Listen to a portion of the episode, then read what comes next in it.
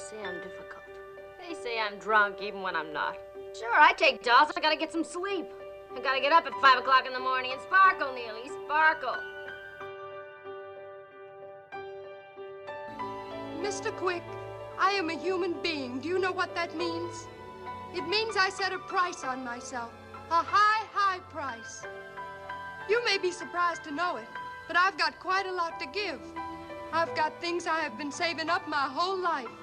Things like love and understanding and, and jokes and good times and good cooking.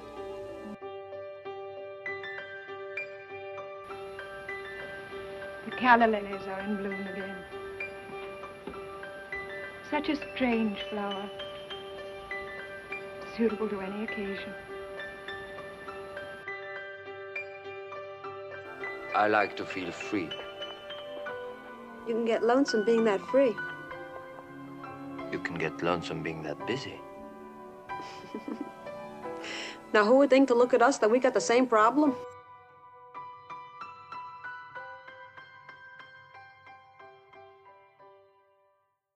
Hi, friends. You're listening to Such an Old Soul with me, Dominique Lessing. Welcome, welcome to the very first episode of my podcast. I am delighted and excited, but most importantly, I am honored to be in your company this morning. Let me set the scene. It is raining. It feels like we are in London, but no, I'm in Pennsylvania. Just as nice. And I have my little cat here. Her name's Princess Grace. She's my little girl, and I'm sure you'll hear a lot about her as this podcast continues. And I have tea, and I just thought this would be the perfect time to launch this first episode. I'm very excited and lucky to have my father as my first guest, and he's the perfect first guest because I'm talking about the topic of nature versus nurture today. Being an old soul, it's something that has come up because it's brought up quite often throughout my life how I became enthralled and and fascinated with older films in particular and how that came to be. So I knew my father would have a lot of information on this and a lot of funny stories to share about our life and the movies. So I hope that this encourages perhaps you to have these kinds of conversations with your loved ones or your you know your best friends. And i want to just thank you for joining me. If you could please subscribe if you enjoy this podcast. Once you listen please do and please share with your friends, your family, and your furry friends. I would really appreciate that. And again, thank you and enjoy my conversation um, with my dad. Ooh, I also cannot forget to thank Meredith Riggs for her lovely introduction that you heard in the beginning, and to Chuck Renata for being the technical king that he is and keeping this podcast running smoothly. Thank you both so much.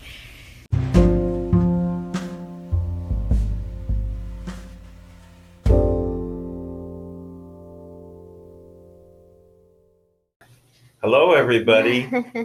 I'm so excited, so thrilled, and I'm also a bit nervous. I remember being very young and seeing a large print of Errol Flynn in our dining room in one of either Captain Blood or Robin Hood. Do you remember that? Captain Blood. Cap- was it Captain Blood? Uh, probably, yeah. Very large at the time, like as big as I was, like four Mm, years well, old. That might Pretty not big. be too big because you're not even big right now. Yes, okay, but it was You were pretty itsy big. bitsy. But that was in, I believe, our dining room. Yes. Okay. And I now where did why did you have that? Where did that? Cuz I remember seeing that all the time. Well, I've uh, loved Errol Flynn since I was in my early teens, and I saw Captain Blood for the first time uh, living in New York, uh, in Yorkville, um, with my mother, and being in my room. And on Saturday afternoons, they would show. Uh, there was a, a station, Channel Nine, and it was uh, it was called the the Million Dollar Movie, and the Million Dollar Movie was great. It was almost uh, it was it paralleled uh, like Netflix streaming today, where like Law and Order will be on a certain day and it'll run all day and all night. Well, this was the Million Dollar Movie was the originator of that concept. It was a channel, Channel 9 in New York, and it ran movies. It would pick one film, but they were always classic films or perhaps some obscure kind of films, but older films, films under the time. So we're talking about the time was uh, mid 60s, late 60s. Um, I was maybe 13, 12 I, in there. And were all your friends watching that too, or were you? No, my friends uh, would watch maybe some movies that they particularly liked, but they were involved, as most people in any generation are, uh, with uh, contemporary films or contemporary art. This station would, of course, like most stations, uh, have you know promos of the film that they were going to show next week. Okay. So again, they would show not just for the day, but you're talking about the whole week Mhm. until the sign off at like three in the morning, four in the morning at night. Mhm. The same film. So I saw this promo of uh, Errol Flynn and Captain Blood, and it looked so exciting. The whole swashbuckling uh,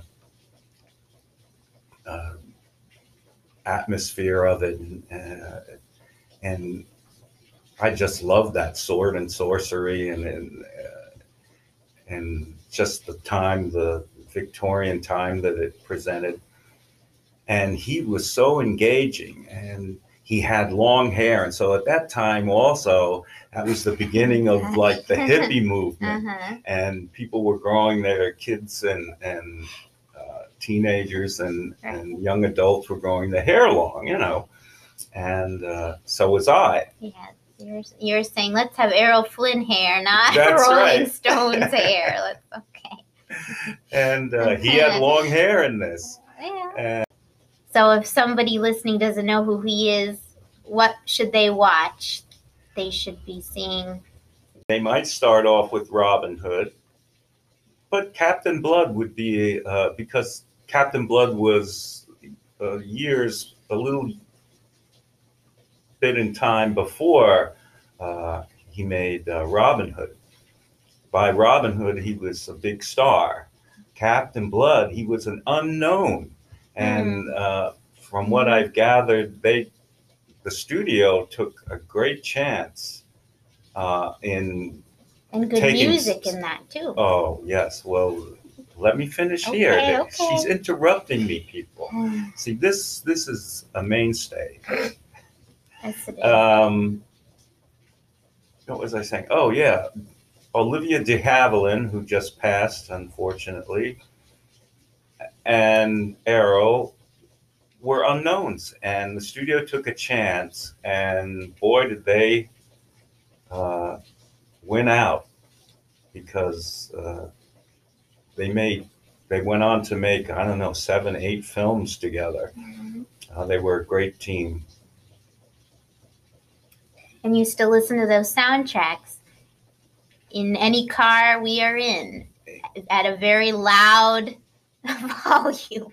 The composer was a composer um, who had escaped the Nazi um, horrors in, in Germany at the time, in the beginning of, of that whole debacle with his family. His name was Erich Wolfgang Korngold. And uh, anybody who knows anything about composition or uh, classical, especially classical movie compositions, knows Erich Wolfgang Korngold. And his music is unparalleled. It became the prototype for swashbuckling movies and adventure movies to this day. I'm sounding like I an agree. authority on Yes, you're like Leonard Yeah. Maltin over here. Yeah. I, I want to preempt what we're going to be talking about by just saying a word about the concept here of, uh, or the theme of nurture versus nature, because uh, I think the audience needs to know that you and I have had this debate and this discussion from day one. Mhm. Great bit of uh, intrigue and and warmth and and uh, such a vehicle for us uh, to talk about so many things in life uh, that we experience and then we relate it back. Well, is this something uh, that this person did because they uh, were destined to do it Mhm. out of genetics or the gods? Or was this learned behaviors? Right. So if we go back, after I saw those po that was the print of Errol Flynn in mm-hmm. the home, very little, like three, four years old. That was up as soon as we moved there when I was born. And then you got me. I remember the first movie I saw, which was Lassie Come Home with little Elizabeth Taylor. Go Google her. And uh, she was little like me at the time. There was a dog. It was all very exciting. And I used to watch that very often. But that was made 60, 50 years before I was born. And I didn't think anything of it until I started going to school and realizing that that was not the norm. Well, I think that spirit uh, certainly transcended to more things than your catalog of, of film watching.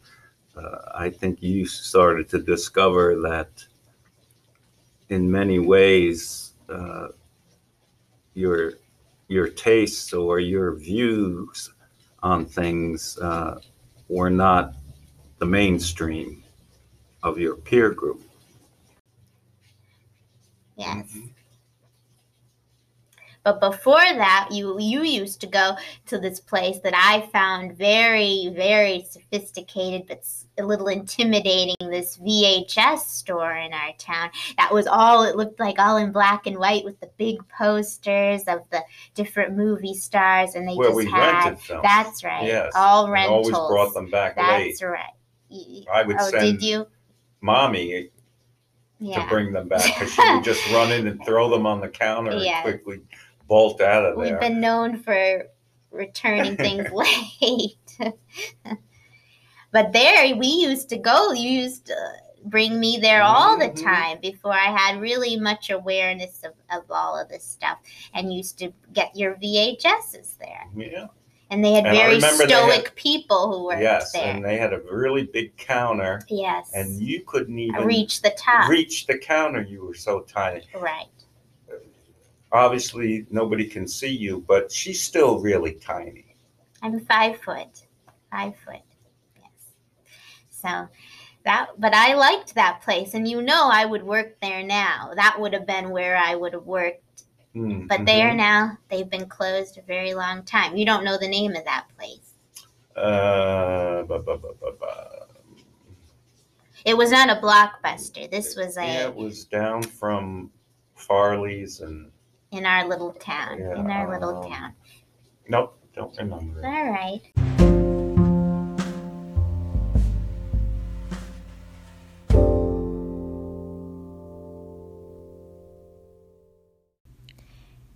If we think about the nurture part of this conversation, I find it very interesting how being only children, but you don't have to be, but that that is a big part in who are the different people that you're around and how those interactions, you know, are shaping then your environment and they just do. Maybe something about being an only child and having to create my own world because uh, I was, uh, my mother raised me on her own, and uh,